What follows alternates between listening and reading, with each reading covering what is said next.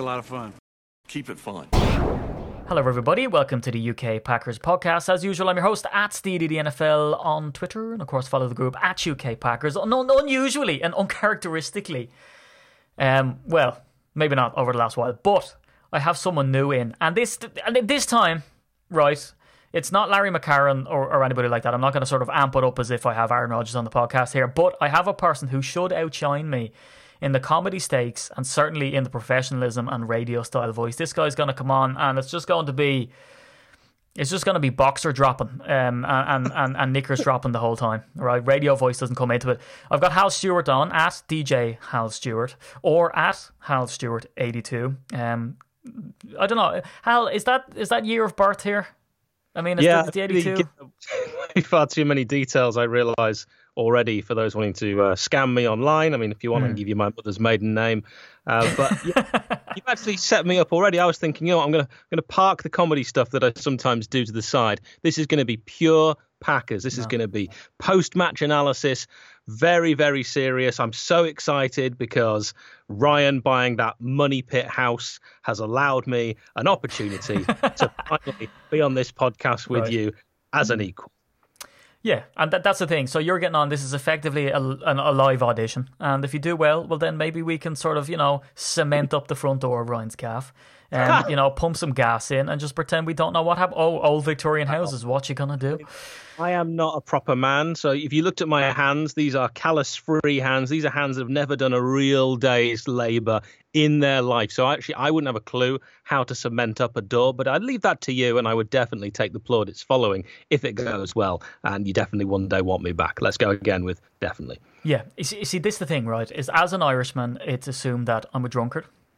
Mm-hmm. Um, a lot of other things that I won't bring on because let's let's keep this PG. But one of those things is that we build places, so we effectively we probably build the premises that you're sitting in. Uh, for instance, um, we carry around ladders at all times, along with the point in the other hand. So yeah, maybe I, I could do it. I'm getting handy enough. I bought WD forty in Tesco the other day. Al, I'm impressed. Okay, I can tell you something about WD forty. Do you know why it's called WD forty? Water displacement. It's not actually a lubricant as such. It just eradicates um, rust effectively, which acts as the lubricant lubricant. So yeah, I'm all over it. Now you probably have a different reason. yeah, well, it's actually the 40 that I was more interested in than the oh. WD. It's because that was the amount of attempts it took until they were happy with the final product. Ah, and I believe now. See, this is the thing, and someone who doesn't know Hal Stewart at DJ Hal Stewart, um, is that you are in the you work for Forces Radio, so you have a radio show from Monday to Friday, one to four p.m. Anybody interested in listening, um, you can download the app. This isn't an advert, Hal. It's not as if you paid no. to come on. Um, but we just thought we get it out there because it's it's good products, right? It's, it's good good stuff. But yeah, WD forty, I believe, was a military product, right? It was for like cleaning missiles or something. yeah, that's right. Still still regularly used in the armed forces. I must mention, I'm not.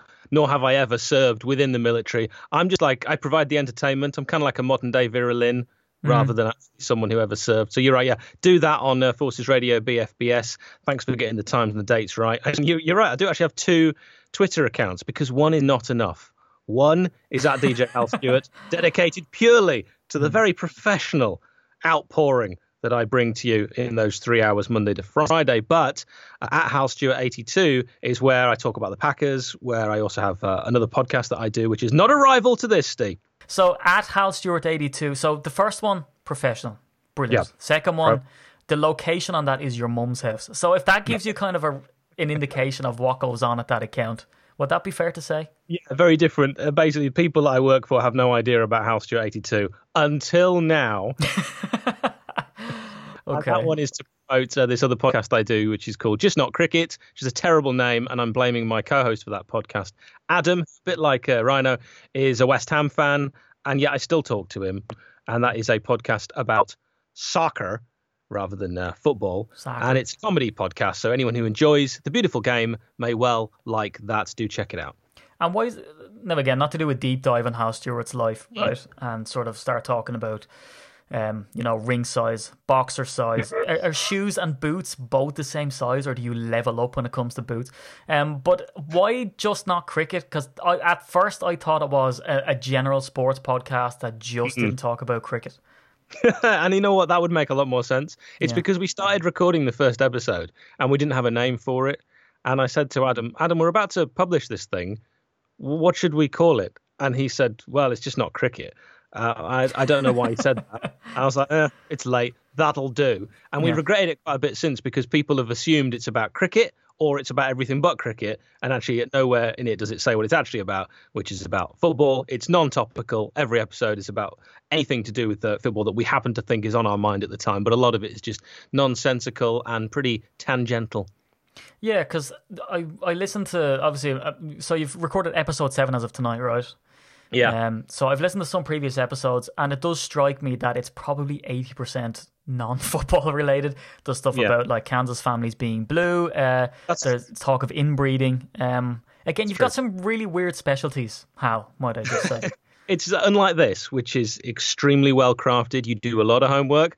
We do very little for that. We just dive in and see what comes out. And we both happen to know enough about football, soccer, uh, to I want to make that. I don't normally call it soccer, but obviously we're talking about American football today, so I want to make that clear. It's not about the NFL. We we happen to know enough about the game to be able to pretty much talk about anything all around the world, almost any time, and we feel fairly confident that we know enough about it to get by. So I'm going to challenge you just on that point, right? And I just Hmm. want you to to give me like a, a two word response because I believe that's the answer here. Who do you support soccer wise? Sheffield United. You see, that's the problem. I think that's where it kind of that's where in it lies. It's like listening to a podcast on NFL by a Browns fan. I, you know what I mean? Is is that fair to say? No, because the Browns have always been in the top division because there's no relegation, so we can't even just the Browns. Uh, so you've experienced every level, I guess. So yeah, I, I suppose that makes you um makes you notable. I just like to trash football teams, and I'd like to trash uh, Ryan about West Ham, but in fact, West Ham beat United four one or whatever the hell the score was. Um, which is you know I'm kind of glad you're on, Hal.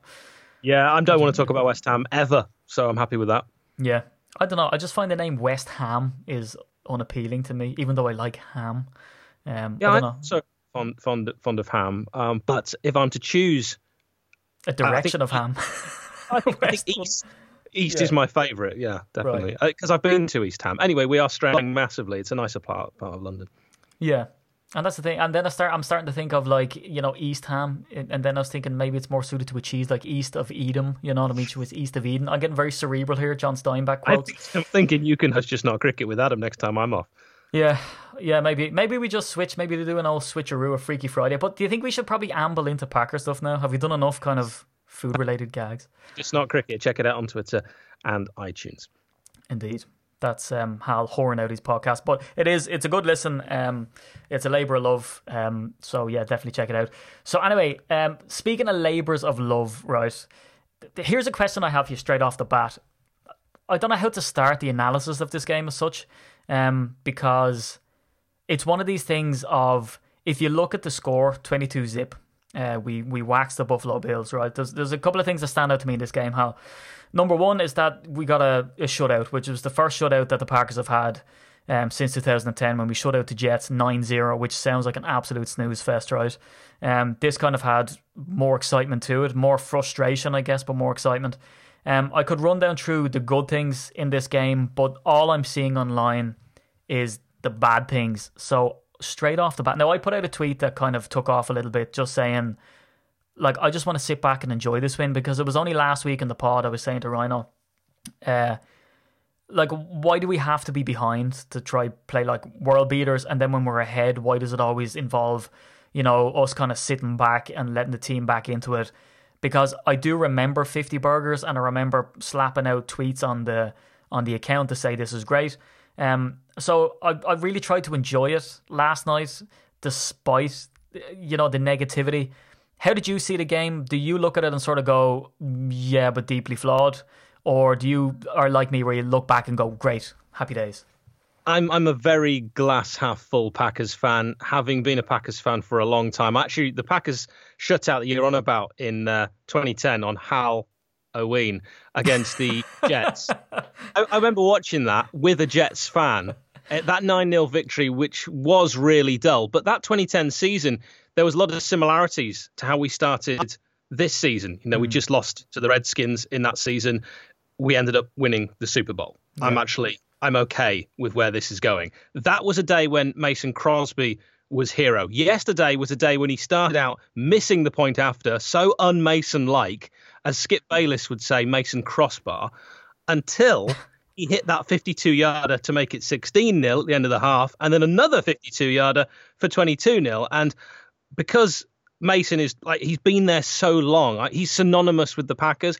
Anytime he has any involvement in anything, I'm excited. And no, people don't watch the NFL for the kicker. I do. If I was going to play the game, that's the position, that or punter, that I would definitely take up. And I watched this game thinking a shutout, the first one I've seen for eight years. A shutout is a shutout is fantastic and should be celebrated. Yes, we know there were, particularly on offense, some areas we could have scored a huge amount of points. You mentioned those sort of 50 burgers. And really, that 2011 season after we won the Super Bowl was the season to watch the Packers. I know we didn't win it that following year. Yeah. We should have done. That was the best Packers team I've ever seen. We're not seeing that stuff anymore, and we definitely don't have the wide receivers for that. But bearing in mind the injuries and what we actually had out there, and I know a few things went wrong, and there's some areas we'll get to talking about some of the play calling. I'm very happy. Yeah.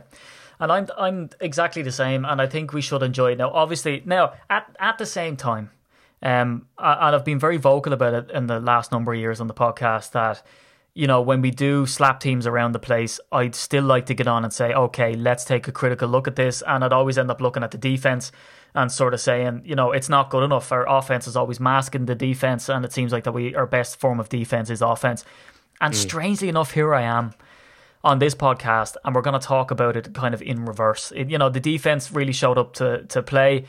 Now, in my tweet, I put out, okay, let me enjoy it, and I can cue the responses. Is yes, it's the Buffalo Bills. They're tragic. Yes, it's Josh Allen. He's a rookie. Um, you know, yes, there was drops and all the rest, but let's just take it all in. I suppose now is the time to get into the analysis part. The defense for me played really, really well, um, albeit against the rookie. But you know, if you were to go on to the likes of Pro Football Focus, you know, they sort of break down the keys to this game. And one thing that they point out is the fact that our secondary, our young secondary, our relatively inexperienced secondary when it comes to the like of Josh Jackson, Jaire Alexander, they did an absolutely fantastic job. It's great to see Jaire um, you know, get his first interception. It actually counted and wasn't wiped out by a penalty. Um, and the the really the short and curlies of the whole thing is is that we just didn't allow the wide receiver separation in the secondary, and that's what really stopped um, Josh Allen from getting any purchase. Um, you know, we stopped them from running around the place. We got plenty of pass rush on them. Um, so all around, I think it was a good defensive effort. Uh, because, and this is a point as well, Hal, and, and let me know what your thoughts about this are, and not that either of us have really deep dived into the game between the Bills and the Vikes, but can you explain in any way how the Vikes can get waxed by this team when you know they seemingly seemed inept in this game against the Packers? It's amazing, isn't it? And it's like the Jacksonville Jaguars.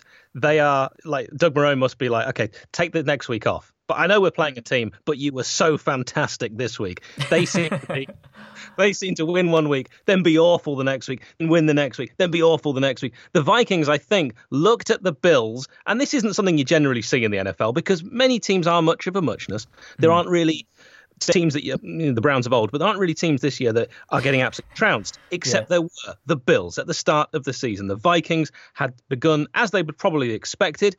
They probably looked at the fixtures, the Bills. Eh, okay, we don't need to pay so much attention on the film. We don't need to listen quite so hard. We can turn up and just win. No one expected anything other than a routine Vikings victory against the Bills. People were even joking about, well, if you want to have a silly bet, you could maybe, you know, bet on the Bills for this one, but you're not going to win any money. Just do a little bit on that. Yeah. And and then in comes a fairly unknown entity in Josh Allen, who I actually do think will become a very good quarterback. He's someone I was excited about. I don't follow the draft too closely. There's only so much you can watch, but uh, I, I, thought he was quite exciting and potentially could have gone you know, even earlier in the draft. But the Packers sacking him seven times, not letting him do what he did against the Vikings when he was hurdling, jumping like five feet in the air. He looked like a, a passer that could do it all. He actually in that game looked like wow he, he's already arrived. He clearly hasn't. He's got a lot more to learn. And the Packers, thankfully, having been able to witness that game against the Vikings, I think were therefore a lot more prepared.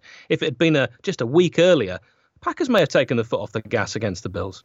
Yeah, and maybe so. And I think if it, you know, and everything kind of everything happens for a reason. But I think if you know when you look at it and you kind of see the game against the Bears, um, and what a what a scramble that was, and the the game against the Vikings and how tragic that was, and then when you come up against Washington and you see what happened there, you know, it kind of primes this team not to look at this game and go, it's a gimme, you know. And I think had we been, you know, three and zero, oh, well, then we would have said, screw it, it's fine, it's Josh Allen, who cares? Stack the box, we're okay, you know, and. I think it comes down to a number of things. Thankfully, um, number one is seeing what happened against the Vikings uh, with the uh, you know, with this team and sort of saying like, well, Josh Allen is still serviceable enough. If he can vault, you know, Barr, um, who smushed Aaron Rodgers into the ground, well, then obviously he has some sort of awareness, athletic ability, um, and if he can find wide receivers, because some of the stuff that I seen him do, like he'd sort of. He, he was a fantastic actor where he'd look off to the right and sort of, you know, pump fake and then turn around and, and throw a bolt down the field. Um, you know, and I think they were very clever um, last week against the Vikings, and as well as that, you know, their defense. They keep saying, "Oh, the defense was was great." They're they're ranked twenty fourth. Yeah. in the NFL. So the fact that their defensive line is ranked 24th, yet they could get that pressure on Kirk Cousins and cause those fumbles and all the rest of it. Now, my brother-in-law, who's a Washington fan, uh, you know, not very enamored with Cousins, had turned around and said, "Oh, there's the Cousins we know and love, and the fact that he can have he can he can capitulate in games, and this can happen. Capitulate, word of the podcast. Um, so um, I, I, think it's a number of things. Like when you're facing uh, a rookie quarterback, um, you know, obviously you're gonna try get that that pressure, which would involve stacking the box to a degree. So you almost shut down the run and get that pressure at the same time. So it's kind of like you know two birds with the one stone. And then we on the on the back end, then we have really hungry uh, cornerbacks, and Clinton Dix came to play, might I add, and I've been a big critic of his, um, as a lot of people have. Yeah, deservedly, though, I think, with Ha Ha Clinton Dix, but he's certainly uh, impressed, you know, so far this season, and, and enjoyed watching his performance yesterday. Can I also say I enjoyed that shared sack by uh, Nick Perry and Clay Matthews? You know, a sack for Clay without a penalty. you know, Matthews wasn't flagged for roughing the passer for the first time in four games this season. Yeah. That's the first time in four games this season. It deserves repeating. It's it's bonkers. I thought it was compulsory. I thought number fifty two, throw it. You know what I mean? I thought people would just be lashing down flags everywhere. But that is one of the positives to come from this game. That I think, as bogus as the rule is, and I don't know about. So tell me how you feel about this, Hal. Right? This roughing the passer stuff. Um, I don't know what's worse, the rule and the fact that it's being enforced the way it is, or then calling for a roughing the passer against Aaron Rodgers for what we would have yeah. deemed a perfectly uh, healthy sack. Is this, you know, is this ruining the game? The fact that we've kind of already accepted it and said, "Oh, that's terrible." He wrapped up properly and landed on him by mistake, almost by physics. you know what I mean? Love that boo. You know what I mean? Is that? Is I felt dirty calling for that. Do you know what I mean? Well, I did think there was a roughing the passer call when Bills number 49, the linebacker Tremaine Edmunds, in the third quarter hit Aaron as he threw it. It certainly affected the trajectory. He did bring his body down on top of the goat. And in our days, Steve, it's nothing. Mm. But with the new rules, it's roughing the passer, and it wasn't given. An inconsistency is what is bugging you, you and me, I'm sure. It's the main bugbear for any fan. Fine, if we're going to have this new rule, which, let's be honest, protects players, fine, although I'd still rather see real football. I'm sure that's why we first got into the game because it was so different to the sports we grew up watching. It was real. Smash. Here we go. Wow, did you see how hard that man just hit that other man? you know, let's go back to base. That's why we got into it. If you go back to that, if it's taken too much away, yeah, you might not see things like what happened to Aaron last season, mm. but actually, the injury to Aaron, even with the rules at the moment, still could happen. And and you'd almost rather take that risk. We're all in this together, every NFL fan. It could happen to our franchise quarterback if we all know the risks going in. Would we rather? Okay, that could happen, but we're going to see real football. I'd certainly rather that, and I want them to change the rules slightly because you are getting these powder puff uh, tackles, mm. and it's not it's not great. So sometimes it's quite funny to actually watch some of these sacks. Clay Matthews basically took him down with his breasts. yeah, they're gonna have to change it from sack to breast. It's a totally different part of the body. Um, but and what I would sort of question as well is, as and I'm not I'm not a physics expert. I'm not a collision expert. Um, but Josh Allen landed funny after that sack and had a, allegedly an injury on his hand. I wonder how on I don't think it's a question we can exactly answer, but I wonder by trying to put these quarterbacks down in a funny way, is it actually going to create injuries for the quarterbacks as well because you're kind of, you know, trying to swing them around sideways? Do you know what I mean? Well, it could initially, and certainly in uh, you know Ryan compared it with the catcher rule in uh, in baseball on mm. one of hmm. your previous. And I, by the way, I do really enjoy the ten minute takedown because ten minutes is perfect for my morning poo. To just you know, keep those at that length. Yeah. But yeah, in baseball, you initially saw that, that rule being where you don't come sliding into the catcher. He's got to create a lane because I'm a big baseball fan. So, you know, that when I first saw it, absolutely hated it. And like with anything, when there's a rule change, the goalkeeper in football being able, soccer, being able to pick up the back pass. you, you remember when that was brought in and you're like, oh no, this is, you do get used to change. The players will get used to change. They will find a way because there's always a way. If you want to make money and stay in this league, you'll find a way. Initially, yes, I think it will create different injuries, like the hand injury that we haven't really seen before, but eventually they will all get it figured out. Let's just hope they don't and they actually revert back to the original rules. And I just want to highlight at this juncture in the podcast that sometimes life has a way of giving you great ideas in the most, you know, random places. So if anybody has a desire for the 10 minute takedown to be with Hal Stewart while he's doing a poo, just oh, yeah. hashtag Halpoo. Um, or, you know, I, can't like promise the same audio quality. yeah, there might be some noise interference, yeah. some rustling in the background. Um, so the positive light takes. I'm not impressed. I'm not putting into a crisp bag. What's the image you're getting in the? Get that out. I don't know. It de- it depends on the cuisine. That I, I don't really want to get into it, Hal. Basically, right. um, so some positives from the game, I guess, would be you know the re-emergence of the player that uh, Aaron Jones is that we thought he would be. Um, you know, we saw his workload increase in this game. His first run was for 30 yards. Um, then he had another run for 17. Um, he got a touchdown on today. Um, and even then, you can have some fans that weren't happy with that, Hal. They wanted Aaron Jones to be used more. Do you see the rationale to not overwork him, especially this early in the season, due to the fact that some of his injuries have been, you know, over a workload, let's say? He's a, he's a running back. I mean, he's an offensive juggernaut. He's a running back. They play far less in their careers unless they're like Adrian Peterson. Usually they don't go on that long. Jones rushed 11 times for 65 yards you know, yeah. 141 yard rushing day.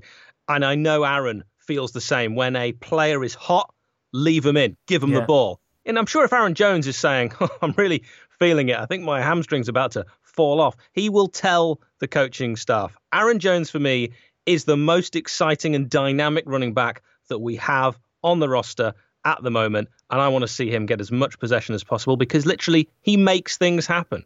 Yeah, and here's a question then. I mean, because if you look at this running back stable, I think we're blessed in the ses- sense that we have Jamaal Williams in there, who seems like, you know, he's he's the de facto number one, which people have really questioned now with with Aaron Jones' uh, workload and and you know produce. And then you've Ty Montgomery, who I think has been fantastic. Um, numbers similar to to Aaron Jones, effectively on the night with similar amount of um carries and touches, I guess, with receptions. Um so I don't know how you see this sort of thing play out, you know, between Aaron Jones, Jamaal Williams, and Ty Montgomery, whether we just literally stick with Aaron Jones and let the other two guys be bit parts. You know, do you think that this running back by committee works for some teams, but it contributes to the Packers sort of being because Aaron Rodgers said it in his presser, right, that there were kind of the flow really wasn't there. Do you, do you think it really matters who's at running back? Does that disrupt the flow in the sense that, you know, the quarterback's literally just handing off the ball and does it really matter who it is as long as they're getting purchased? Well, Aaron said a lot of things, didn't he, in his, his post game conference, which I guess we could spend a whole other, we'd need longer than 10 minutes, a whole other mm. podcast for. I won't dissect too many of them, but I may be wrong on this, but my feeling is when you're hot, stay in. And at the moment, the running back by committee thing would sort of imply that whoever's on form, so to speak, at the time goes in. I always think with with running back when you've got three, how rare is that? I remember watching the Packers when Grant was it. You know, there was no other running back. And then we've had times where Stark, okay, he came in towards the end of, of Grant's period in, in the Packer uh, locker room. But, but actually, really, we haven't had out and out two, three quality running backs. Now we've got three. We shouldn't be worried. This is an embarrassment of riches. This is the arguably the strongest area of the team. Let's enjoy it for what it is. At the moment, I say stick with who's actually playing best, and for me, that is uh, Jones. Aaron Jones is someone I would leave in whenever I can, but when he's tired, because he will inevitably get that way, particularly if we're doing like speedy offense. Ty Montgomery, you couldn't wish for a better backup, and Williams will get plenty of chances because he's he's exceptional as well. I'm really excited. They're all uh, going forward. They're a tremendously exciting trio for the future. And what kind of worries me is, well, what doesn't worry me is the offense, um, to a large extent. You know, and I, I hate using that sort of the, the sort of the lazy analogy of, well, we've got Aaron Rodgers, blah blah, and that really annoys me, especially from people who don't sort of specialize in Packer stuff. They literally look at this team and go, Aaron Rodgers, the ground. Um, so our running back stable looks stacked, but it's become troublesome now at wide receiver. Right, Cobb's out. Um, Geronimo Allison is potentially in concussion protocol which leaves us with Davante Adams, who's effectively going to now be double team going forward. We've stiffer off, uh, you know, opponents than the Bills coming up. Um, and now we've got all of these rookies sitting behind them. Uh, Mar- Marquez Valdes Scantling, who played a big part in the sense that you know he got berated and got the disappointed Aaron Rodgers face on the night. Like, do we? Because I always say don't get worried about it because we really need the defense to show up because defense wins championships. Because Aaron came out and said he was disappointed. Like some of the quotes that he's after coming out and saying was, um, you know, that, that they played terrible um, today, that it wasn't acceptable, that, you know, with the amount of yards that they gained, it was still pretty crap. Um, what happened, and then he sort of criticised the game plan. Um, you know, and as bad as they played, we still ended up with a 22 zip. Um, is Yeah. do we need to worry now, Hal? Because the wide receiver room is looking pretty scant. We do. We've still got a, a running back wearing a wide receiver's number who can who can do a job. You know? Yeah, yeah. Uh, you know, I don't know as much, I'm sure, as, as you about Equanimeous St. Brown and Marquez Valdes Scantling. I've, you know, I was hoping I wasn't even going to have to say their names. J'Mon Moore. I, don't, I don't know as much about these guys. I know that when Randall Cobb is fit, he's a guy I want being my number one receiver at the moment, you know, because Jordy Nelson's gone and I still cry myself to sleep. Uh, Davante Adams, you're right. He will have to be double teamed because he's he's exceptional. He's the best out there at the moment. Geronimo Allison, it's just absolutely the worst thing from a, a good result that he suffers a concussion because you know the concussion protocol in the NFL means with a game coming up next Sunday, he might not play in that game. Yeah. And that's not good. Yeah, it's it's um it's worrying because and the thing is, I mean, everyone's high on the on the these these rookies that came out, right? But the, the, the problem really is, is the fact that it's more than just sort of straight line speed. And we saw that with MVS in this game. Um That's You what I should yeah, MVS, yeah, and EBS in ESP, um, and go go for those names. But it, yeah, I just thought it was troublesome in that regard because the main criticism was, um, you know, Aaron Rodgers with inaccurate throws as well, which everyone has seen, and again, I think that's probably down to the fact that when he is practicing, he's coming in of a Thursday, um, you know, play, you know, throwing a couple of balls, and then he has to go in at game time. Um, which of course is like riding a bike. He's the goat, blah blah blah. But I just think that it will sort of like mess up with his rhythm as well. It's very hard for him to get chemistry um, Yeah. you know, when that happens. But the main criticism, Hal, was, you know, he's throwing at MVS um, and he doesn't come back and fight for the ball or sort of, you know, and all that kind of stuff. And I, I, I sort of feel sorry for the rookies too because, you know, he got criticised once for not finishing the route and then he got criticised another time for not doubling back to the play when it broke down. So to him, he's probably thinking, like, do I finish it? Do I, do I come back to it? not? And I kind of get that that's going to be a problem. But I certainly think that, you know, other teams are not going to be as forgiving as that. Um, but I, I guess a shining light and someone that will kind of alleviate pressure on that is Jimmy Graham. He gets his first touchdown, uh, does the Lambo leap, probably still isn't talking to the media, which obviously is a big, massive deal, right? Um, so, I have to correct one thing there. He didn't Lambo leap. He he Lambo straddled. well, he Leads- leaped into a straddle. Um, yeah. Yeah, he went side saddle action with it, uh, plenty of shouting. but again, I mean, I I don't know how many times that I tweeted from the group account, "Oh Jimmy," um, because it was sort of drops that seemed um, sort of uncharacteristic uh, of Jimmy Graham. Do you see him taking that step up? Do you think there's any sort of concern there that they just don't have that chemistry? Because I guess the big question mark over Jimmy Graham is, and did you know he's a basketball player, though, by the way? And the big concern over Jimmy is, is that you know he didn't look good in Seattle. They said that they didn't use him a whole lot, and then we see him in these game time situations that he seems to be making these mistakes, you know, and even he's coming out and there's quotes from him saying that it wasn't good enough that he has to be able to catch, you know, a ball on the slant. Um, concerns over Jimmy, will it all come good? Is he as advertised? I, I really hoped initially when we signed Jimmy Graham that he would be the tight end that we've been looking for since dot dot dot. Jermichael Finley? I mean, no, uh, he should be a lot better than him, really. But Jimmy hasn't looked like the man who whose hands I thought he had, and actually I yeah. thought Aaron Rodgers, and I still believe actually, I'm, I'm again I'm going to be positive. I still believe that Aaron Rodgers is the quarterback that Jimmy Graham needs because we know when Aaron's got a good left knee that actually he doesn't want to keep passing the ball off to a running back. He likes scrambling, he likes making moves, he likes throwing the ball. And actually, Jimmy Graham, probably with these injuries, is going to be and certainly should be targeted more. And you know what? I think once they do start developing an understanding, and as you say, Aaron's not in training quite as much as he'd like to be at the moment. Once they do, it could be extremely exciting because it's a confidence game. If Jimmy gets it back, two or three good catches in a row, he could be the Jimmy Graham that we know from his New Orleans Saints time when he's smashing that ball, you know, down crossbar and people are saying, I don't know if you know, he, you know, he played basketball for a brief period. Did he? Oh my god, uh, that must explain an awful lot then. Um, so we had these dreams of multiple tight end sets. Lance Kendricks drops another ball. Is the experiment over with Lance? Has he sort of, uh, you know, outstayed his welcome here? Oh, I, I, wanted to like Lance Kendricks so much. I'm sure you did too. And, and we'd seen him on, I think it was either Hard Knocks or All or Nothing, yeah. buying a house and being like, here we are for life. This is us. and he moves to Green Bay. I wanted it to work out. He seemed like a really good guy. Uh, it, it hasn't looked good. And, you know, he frustrates me more than any other tight end that we currently have on the roster. And I, I really think that yeah, you're looking at maybe three more games, and then you'd say, and that's me being generous, and then yeah. you'd say this experiment hasn't worked because at the moment I'm very much leaning towards this is about to be rug pulled from under. Yeah, because we all know that with Aaron Rodgers, it's a trust issue thing mm. if you don't have his trust, and that's why Gmo, and I think that's what surprised an awful lot of people. I was kind of high on Gmo because what I saw from.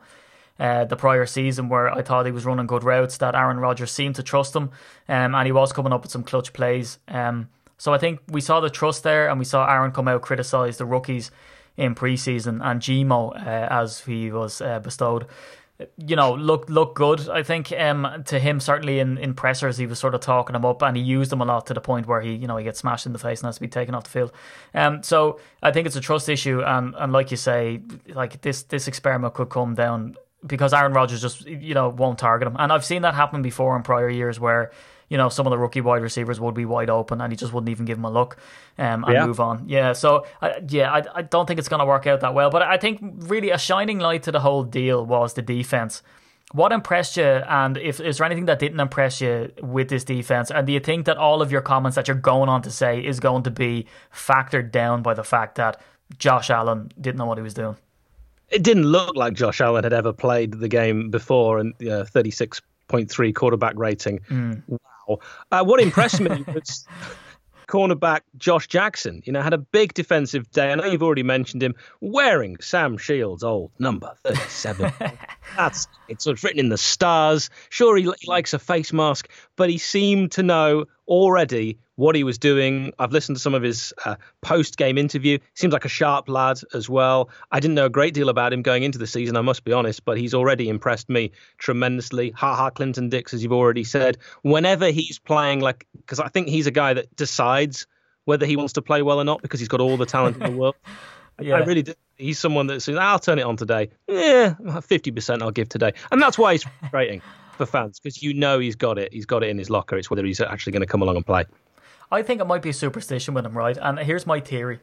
Mm. And I've just thought this up now, right? Is that I think he has this thing that if it's a snow day, he plays really well because he released on Twitter, snowing here in Green Bay, what the hell's going on? And people were there going, no, it's not. So I just think that maybe it's like Pavarotti finds that sort of bent nail. I think Ha Ha just goes, it's snowing, or maybe someone puts a snow machine outside, you know, his his his cubicle or whatever, lashes a bit of white stuff. He's from the south, isn't he? So he doesn't mm. know doesn't know cold until he came to Green Bay. Yeah, and it's just I just thought that was the weirdest storyline of pre-game was the fact that he said it was snowing when it wasn't. The people were like, eh. and then it's just if you want to just read the equivalent of, of your 10 minute poo. I mean, if you just want to read for 10 minutes, just poo. I mean, just go to that tweet from Ha Clinton Dix and read down through the thing of, oh, just play, oh, you're useless. What, you know, and people somehow just connect Snow with him being crap and just try to lambast him for it and like, stop being a weatherman and maybe start playing football. You know, just things like that. Yeah. I mean, if he wants to be a meteorologist, Let the guy live out the dream. But I was impressed by him. I like the fact that Takes here. yeah, right. But it's he hit that. It, there was that hit on Benjamin um, that impressed me because for all the criticism of him not tackling, that was the most committed tackle that I've seen in the NFL in general for a while. The fact that he stood in there, you know, ripped the guy's head off, knocked, you know, you know, you know, it's always a, a serious one when the mouth guard comes out of the mouth. You're kind of thinking, all right, you know, the mouth was open and that one going, Jesus, you know, maybe. Um, so that's what happened there. Very impressed, but I will say, and here's the caveat: the caveat isn't if it's a rookie quarterback. The caveat is if Kyler Fackrell has a day. I think if that's the case, you know the offense was poor. Comes down with three uh, sacks on the day. Now, what I will say is, and this is something that was highlighted by Rob Demovsky, we've seen that the Packers are trying to increase him into their plans, uh, much maybe to their detriment.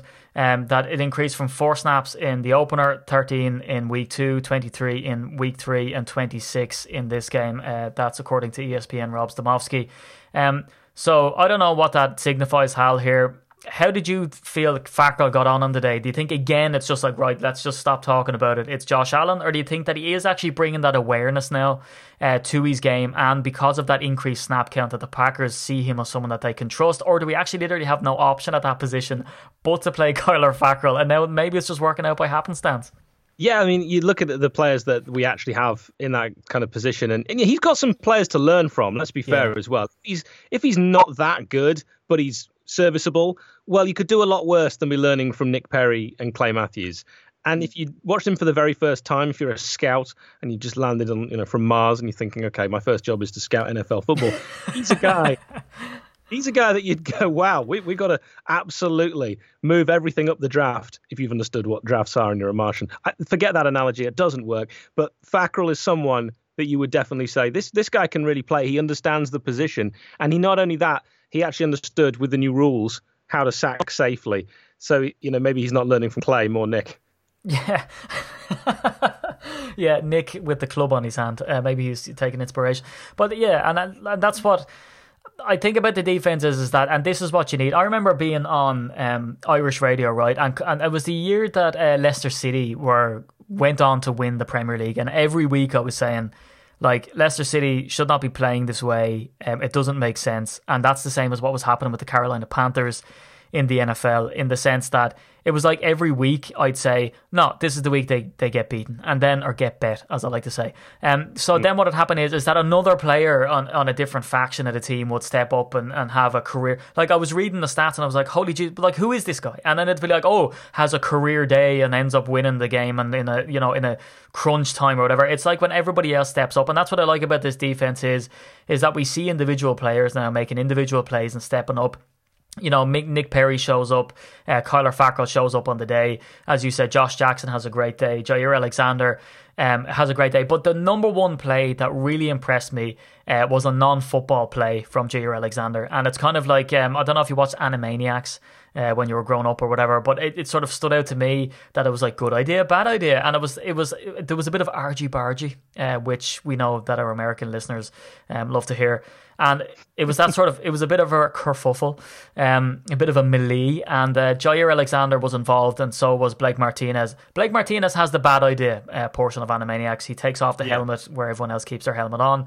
Mm, kind of a bad idea, you know. I've seen that happen before. You know where you go into the vortex of YouTube videos where you go like five minute fights and then you just spend your time looking at road rage videos where you'll have a guy who you know two motorbike guys go at it. He takes off his helmet and then decides that it's a great idea to headbutt the guy with the hard helmet, which is supposed to protect you from an 80 kilometer fall um, off a bike. Um, and, you know, we all know the, the result of that. So Blake Martinez does that, gets flagged for it. But Jaire Alexander pushes Josh Allen over. Josh Allen who got called by the comms, by the way, who made a play and they said, "Oh, it's very Brett Favre like," which made me vomit into me cornflakes. Um, and that was the most unbred Favre like thing to do. A guy who said, You just hit me, you gotta hit me harder than that. You know, and that's a quote from Brett Favre. Yet now we see this guy doing sort of that NBA style flop onto the ground when Jaire Alexander hit him. Now, people were kind of saying how dumb of Jaire to do that, but I don't know about you, Hal, but that is the exact type of nastiness that I want to see from this defense. I want to see them pushing people over, tackling hard, like obviously not trying to draw the penalties, but really bringing it up to that line that Mike Daniels has been talking about for years now. Yeah, get nasty. You know, nasty defenses actually tend to to do quite well and to go quite far. I mean, I mentioned earlier when we last won the Super Bowl, I don't want to be one of those Packers fans, but we were up against in that Super Bowl uh, the Pittsburgh Steelers, a nasty defense. And on mm. the day, people like Clay brought his own nasty. And, and you know what? We've been a bit soft, and particularly last season it's a great idea. Let's let's get that way. And Blake Martinez, apart from taking off his helmet, stood up for a teammate. He's someone I absolutely love. I don't know if you're like me, but whenever I watch a Packers game, my wife is sort of takes a passing interest. She's on her iPad, and I'll be like, "Oh, look, look!" She'll be like, "Oh, that's nice." And I'll constantly say to her, "Oh, when you get me my new Packers shirt, I want Martinez 50 oh yeah, back." Mm. Oh no! Now, now I want you know Clinton Dix twenty one, or whatever it is, and she'd be like making little, pretending she's making little notes. I mean, if she got me every single one that I've ever wanted, I'd have a million shirts. But I don't know if you do that. Whoever's playing well at that particular time, that's who I'm getting on my next shirt. Oh yeah, and the way it looks as well. Alexander just looks regal. It's a throwback to Alexander the Great. I feel like you know I can take over. Um, from a small port uh, place of Macedonia, um, Macedonia. But can I also just you mentioned the Panthers, and mm. I hmm. never get a chance to express this. I work with no one who likes the NFL, so this is me getting everything out. I've never had a chance to talk about it. So uh, you know the, the, the kind of the cadence that uh, Cam Newton has. You know yeah. we've got sort of blue fifty eight or green eighteen. Yeah, brilliant. They're fantastic. They need no work, Aaron. You, you're doing superbly. I hate what Cam Newton does in the huddle. He sounds like a camel, and I almost have to mute whenever Cam is doing that kind of it's the most annoying noise. If you don't know what I'm talking about, watch a Panthers game. You'll hear him go.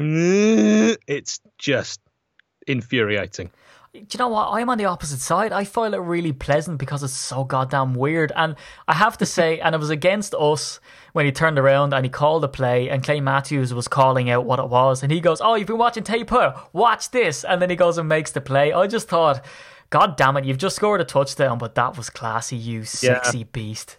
Yeah, and he looks good with a towel on his head. yeah, when he's pull yeah, that off.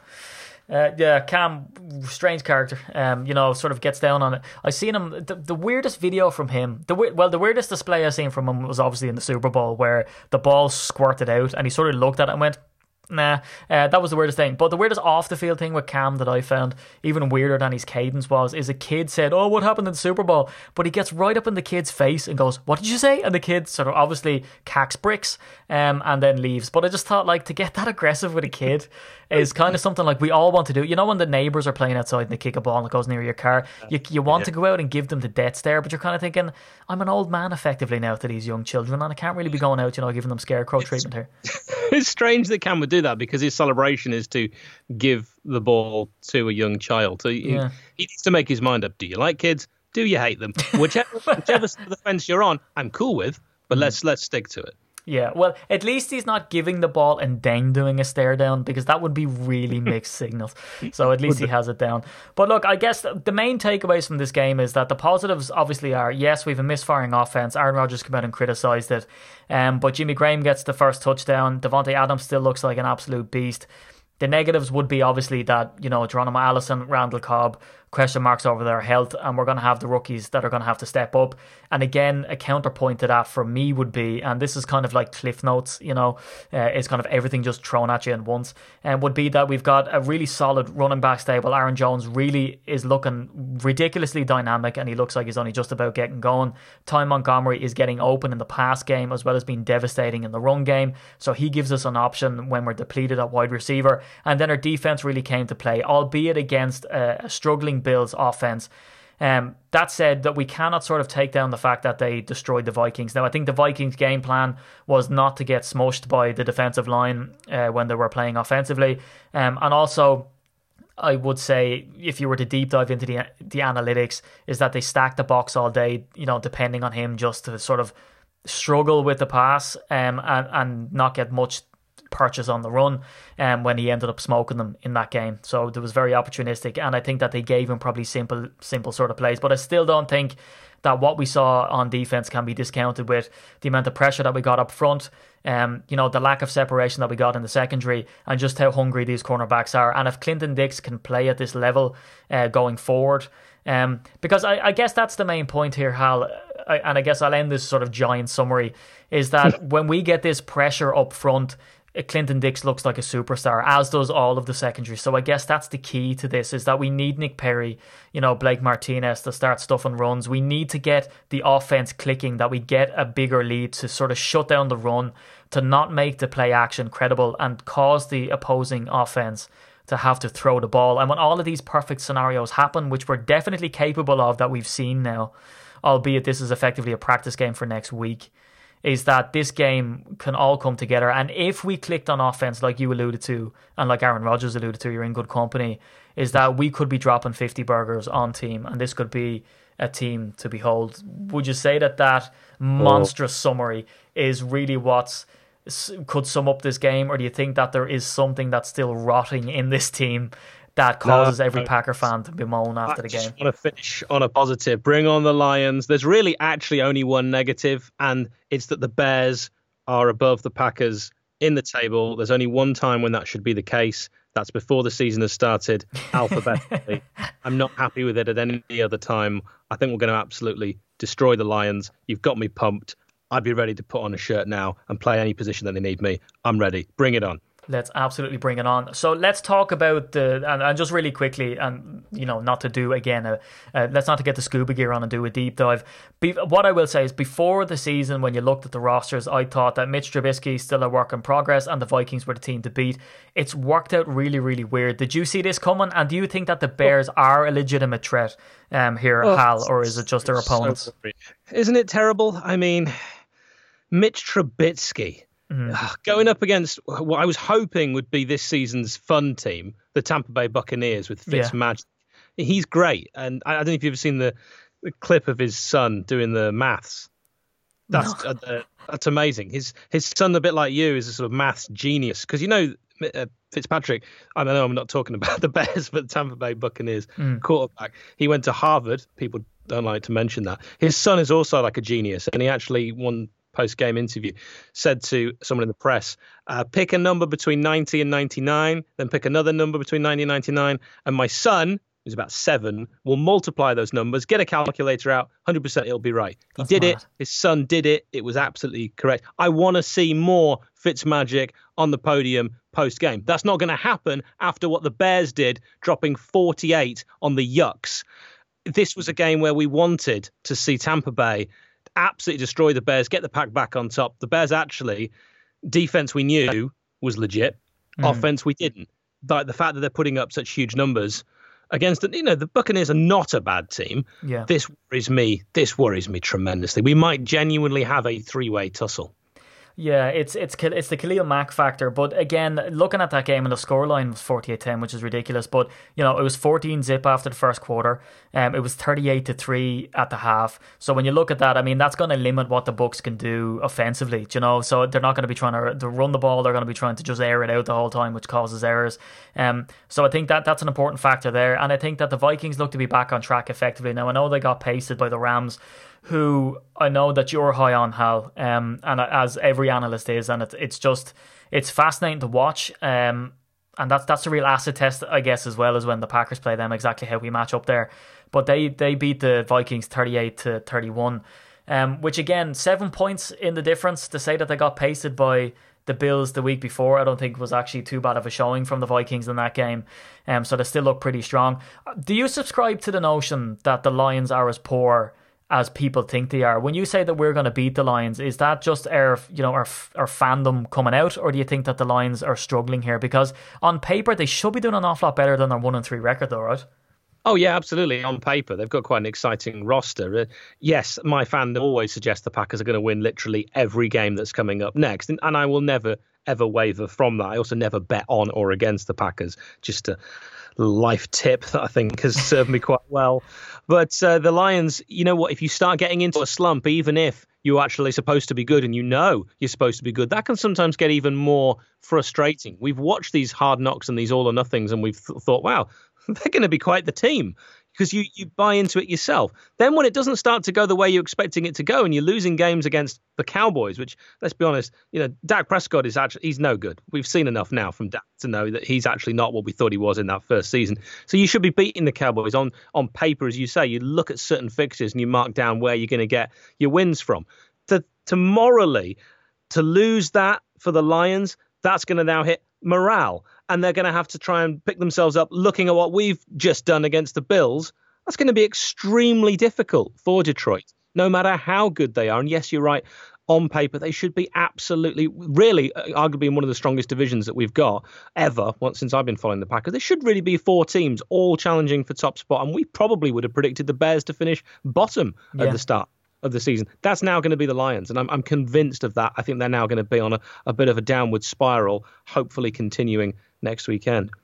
Yeah, um, I have to agree with you there. Certainly, I expected the Bills to be to be you know at the basement there, but that defensive pressure that they're getting now, especially from Khalil Mack, who hadn't done stuff that has been done in the NFL. I, I think against us, what did he have? A forced fumble, um, a sack. Uh, uh, you know, I don't know what he had. I can't remember the exact sort of. Oh, what I do know is we're going to look back on that result against mm. the Bears and think because they're probably going to continue, unfortunately, and look back and see what a great result that was. Exactly, and I think at the time weren't we sort of saying, Jesus, we you know we could have done this an awful lot smoother. But yeah, certainly I think that it's because uh, that's the thing, and that's the thing about this the Bills win. You know, like any win is a win. You don't sort of look back in ten years' time, not unless you have a ridiculous memory like you thinking about that Jets game. But you know, most of the time you look at it and just you kind of see it, and it's just one more anonymous game. And if you look at a twenty-two zip, you're like, oh, we obviously played great. Um, mm. So yeah, it's going to be really interesting. So finally, I think what we can uh, move on to now, and maybe this is much ado about nothing, but to get on to the something that you alluded to earlier in the podcast, is there trouble brewing between Aaron Rodgers and Mike McCarthy, or is this just the normal sort of I don't know marriage of sorts that we've seen between these two over the years, based on what they said in their in their post game pressers? Yeah, so Aaron has has veiled. He hasn't been that obvious has sort of insinuated certainly that the offensive calls weren't quite as he'd have liked. This isn't the first time that Aaron and, uh, as you call him, Mick McCarthy, Mick have, Uh, have butted heads. But so what? Do you need to like your boss? You know, they've been working together now for what, 10 years. I mean, that's that's pretty long time in the NFL. Uh, you know, your Belichick and Brady have been working together longer, but who else has been working with their head coach for quite so long? Um, maybe Tomlin and and Roethlisberger. I'd have to look that up. But the point being that they they haven't got on for a long time, and you know Aaron's king of town. If you ask any Packers fan over the world, even if Aaron is wrong, everyone's siding with Aaron. All right, on this, no matter what he would ever come out and say, because he is he, he is the he is the Packers at the moment, and and he can ride us to several more Super Bowls. We actually need to get him to more Super Bowls because it'll be a travesty if he only wins one in his career.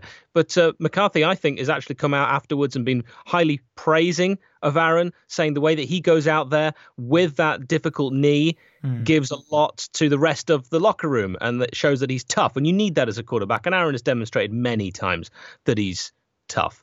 I'm definitely at the moment thinking this is a storm in a teacup. It will blow over. It has to because this kind of thing, if you have a rift between head coach and quarterback, that can cost jobs. Yeah, I just found it oddly curious to a degree because Aaron has come out and on one side has sort of said the offense were terrible, we didn't do our job, blah blah blah.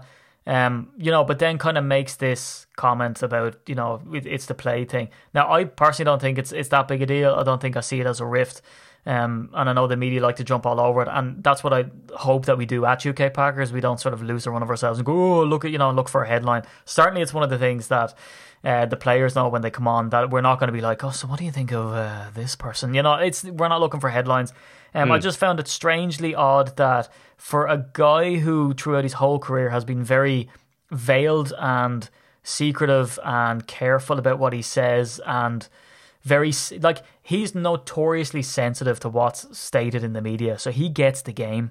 For him to kind of come out and say that publicly that it's the play call it almost seems like it's like yes we were crap but it wasn't all me. And that's i don't know whether he's kind of because you never know it's it's that whole that whole paradigm you know that that whole thing of like what microcosm are people in that he says this thing and we're all like oh he's after criticizing whatever but maybe he's just trying to get across like look i know i have a, a banged up leg um, but it's not all me that you can place the blame on here, and maybe trying to take some of the heat off himself. And also off the fact that maybe people would have questioned had he not said that, are his wide receivers or is Davante getting open enough, especially if you're a casual fan, for him to be able to receive the ball? And maybe they would have said, oh, well, you know, obviously Davante isn't playing the way he should play. Who knows? And that, that's what I would say is that any any of these experts out here kind of go, oh well, this is what it is. You don't know who he's trying to protect, and maybe that if he sort of says a comment like that, that Mike McCarthy is not going to take it as the media are going to take it, and he protects other players in the meantime. Yeah. You know, yeah, um, could be deflecting is probably quite a good thought. And can you imagine as well if you were putting your career on the line every single weekend with this damaged knee, which is maybe worse than we all really think, you know, it must be, he must be furious to actually, as you're quite rightly saying, behave the way he did. Because in the past, when he's been angry, he still held it in. This yeah. must be 100% ready to blow, and he's still only been a little bit mean. Yeah, that's it. And that, that, and it was nice to see him coming out in preseason and be uncharacteristically like, you know, we were crap out there, blah blah blah. Um, I say blah blah blah a lot. I wonder is that what people hear when I just speak normal? Um, the Americans don't understand a word anyway. Yeah, they're like, oh, it's like there's some Brits talking Packers. Yeah, maybe they just see like the guy off the you know the Lucky Charms box just dancing in front of them every time I speak. Um, because I have had that at a couple of meetups. Actually, now that you raise it, right, impromptu. Mm. Um, any any American fans out there, do you actually understand everything that I say? I like to think that I have kind of a fairly neutral Irish accent. Maybe that's not the case at all. Maybe it is a twiddly eye, tweed cap, and dancing around with a pipe um, hmm. Lucky Charm action. But let me know um, if, if you hear me because there has been meetups where I'll be talking to people and I've asked questions and some um, some American folks that have been there, folks, I'm very folksy, um, have looked at me and sort of went, okay, you know, and I'm kind of like, mm, okay, um, maybe I should stop asking questions and maybe just, you know, do a nah, little jig.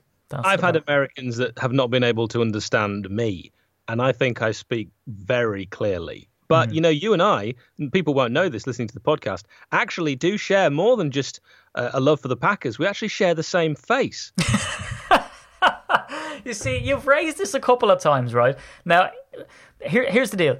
You say that people have said that me and you look very similar, right? I need you to give me a you, yeah, you need to give a list of those people. You need to tell me who it is, um, because I just want to get into their brain and find out what's going on. Because, like we raised, and this is this funny enough, this is something that came up in pre-prod. Not that we planned out this conversation, but it's something that came up because I was very curious. You wear you're bespectacled, right? You wear glasses. I do mm. not wear glasses, so I thought that that would it's enough for Superman to become anonymous. It's enough for Clark Kent to wade into his newspaper job and act accordingly, even with bulging uh, breasticles and biceps. Um, journalism. I mean, there's mm, yeah, there's, there's, parallels, right? So that makes me Superman. I'll take it. I'll have that. Um, so you talk pants. Yeah, yeah. I wear my underpants on the outside. It's strange. It's a fetish. So who has been telling you that we look similar? Because like, I mean, you remember the, uh, the the meetup, the Super Bowl meetup, where the Packers weren't playing, but I still went along anyway. Yeah, uh, and that was uh, the the morning after when um, I went down for breakfast, and this uh, this woman who worked at reception in the hotel that we were very kindly staying at said to me, uh, I won't give out your surname, but just basically uh, Stephen, uh, mm. you know, it's time to settle the bill, and we've got a few things I need to run by you. And I said, I, I'm not actually Stephen. You might need to find him. And she was, Oh, do you know where he is? No, because I'm not him. Uh, again, still not him. Uh, but I'll message him and, and let him know that you're looking for him. And she's like, right, right. And then looked at me in that way that people do when they think that they've been lied to. Mm. Like he just didn't want to speak to me. He just wanted to eat his Cocoa Pops. Other cereals are also available. It's like it's like I saw her coming and I was like, I have these emergency glasses. I'll just pop on and just pretend. Because you know what? Me and my brother people say we look the same, but we like if you look at us, you're like nah. But I if I had his friends come up to me and sort of say, "Hey, Daryl, oh no, sorry, you're wrong guy," you know, and I kind of like really his friends, and I kind of makes me question how much his friends know him. First off, to be honest, uh, but we we used to work in the same bar when we were in school, so like he'd go in and take an order, then I'd bring it into them and give them their change, and you would get people go, "Oh, cheers, mate," you know, and they'd have no idea and uh, no idea at all, but. Well, next time you have to go to the States, if you get feedback from Americans saying, no, Steve, we can't understand a word you say, mm. I will go in your place at your own expense and I will represent you. And they will say, wow, Hal, that's how things sound when they're pronounced properly. What a wonderful mm. voice you have. Well, they'll, they'll say Steve because that's who I'll be pretending yeah. to be. But I'll have to try and remember that bit. And they say you haven't used the word bet once, we still have no idea what that means. Do you know what? I've had conversations with people after saying that on the podcast that they wanted the, the iterations of that word explained to them because we're like, if you if you have an egg, does it get bet? And I'm like, no, you can't bet an egg. Uh, you can beat an egg and the egg becomes beaten. But if nothing tastes as good as an egg, well, then an egg can't be bet. And that's kind of how I'd summarize that for for all of the linguists out there. I think we've kind of flogged this podcast to death at this stage, Hal, and all of those yeah. listening um, get their get their special badge. So, any other parting shots? any other... this time? Wow, that's incredible. Yeah. Any other parting uh, thoughts on this game before I move on? Because I'm always conscious that you know what having someone on the podcast, maybe they've done Kobe's amount of research and they've only literally got four lines out, and then it's kind of me go, okay, on we go. Oh, I, am the other way. I, I, wrote four lines, and you've got a lot more out of me, so I'm. I'm all... yeah, freshly squeezed. Um, so I guess this brings us on to a bit of housekeeping. Now I will say um, anybody, it's because it's coming up to Christmas. I know I'm gonna get tweets and people saying like, "Give it a break." Once Tesco have the celebrations on the shelves with Santa on, it's getting close to Christmas, right? So the NFL Europe shop, we have the link back working. I say it's back working. It's been back working for like a month, but I just want to remind people because this is what we face every time, Hal.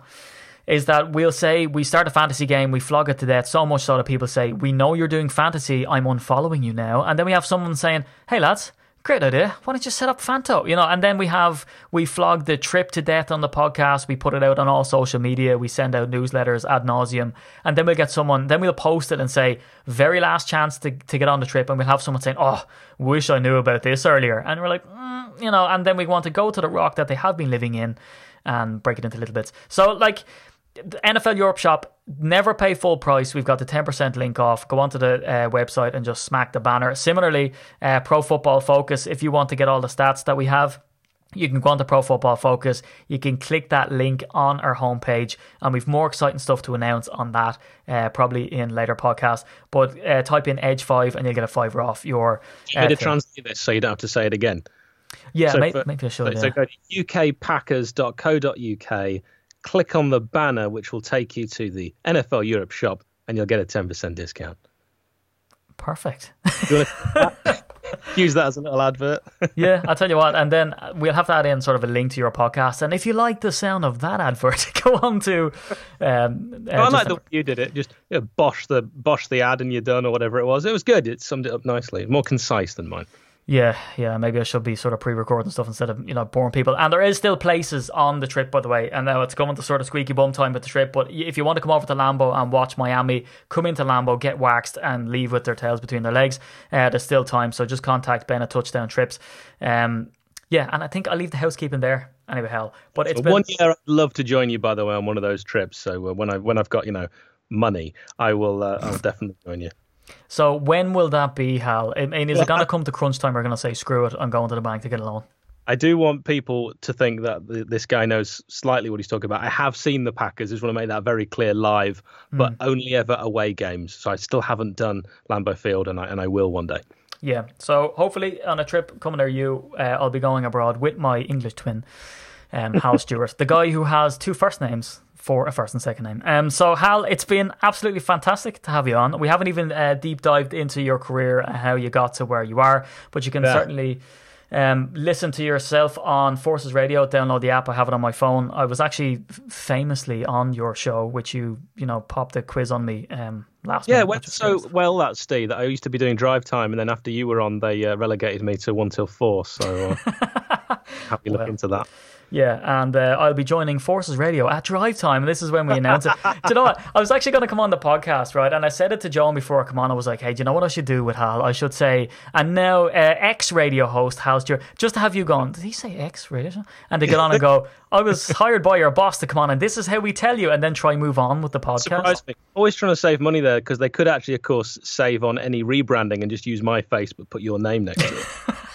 Maybe so, yeah. They're going to say, Steve, you probably just need to wear glasses. That's all you need to do. Clear airbrush, glass. Airbrush the glasses out. Right. Advertising done.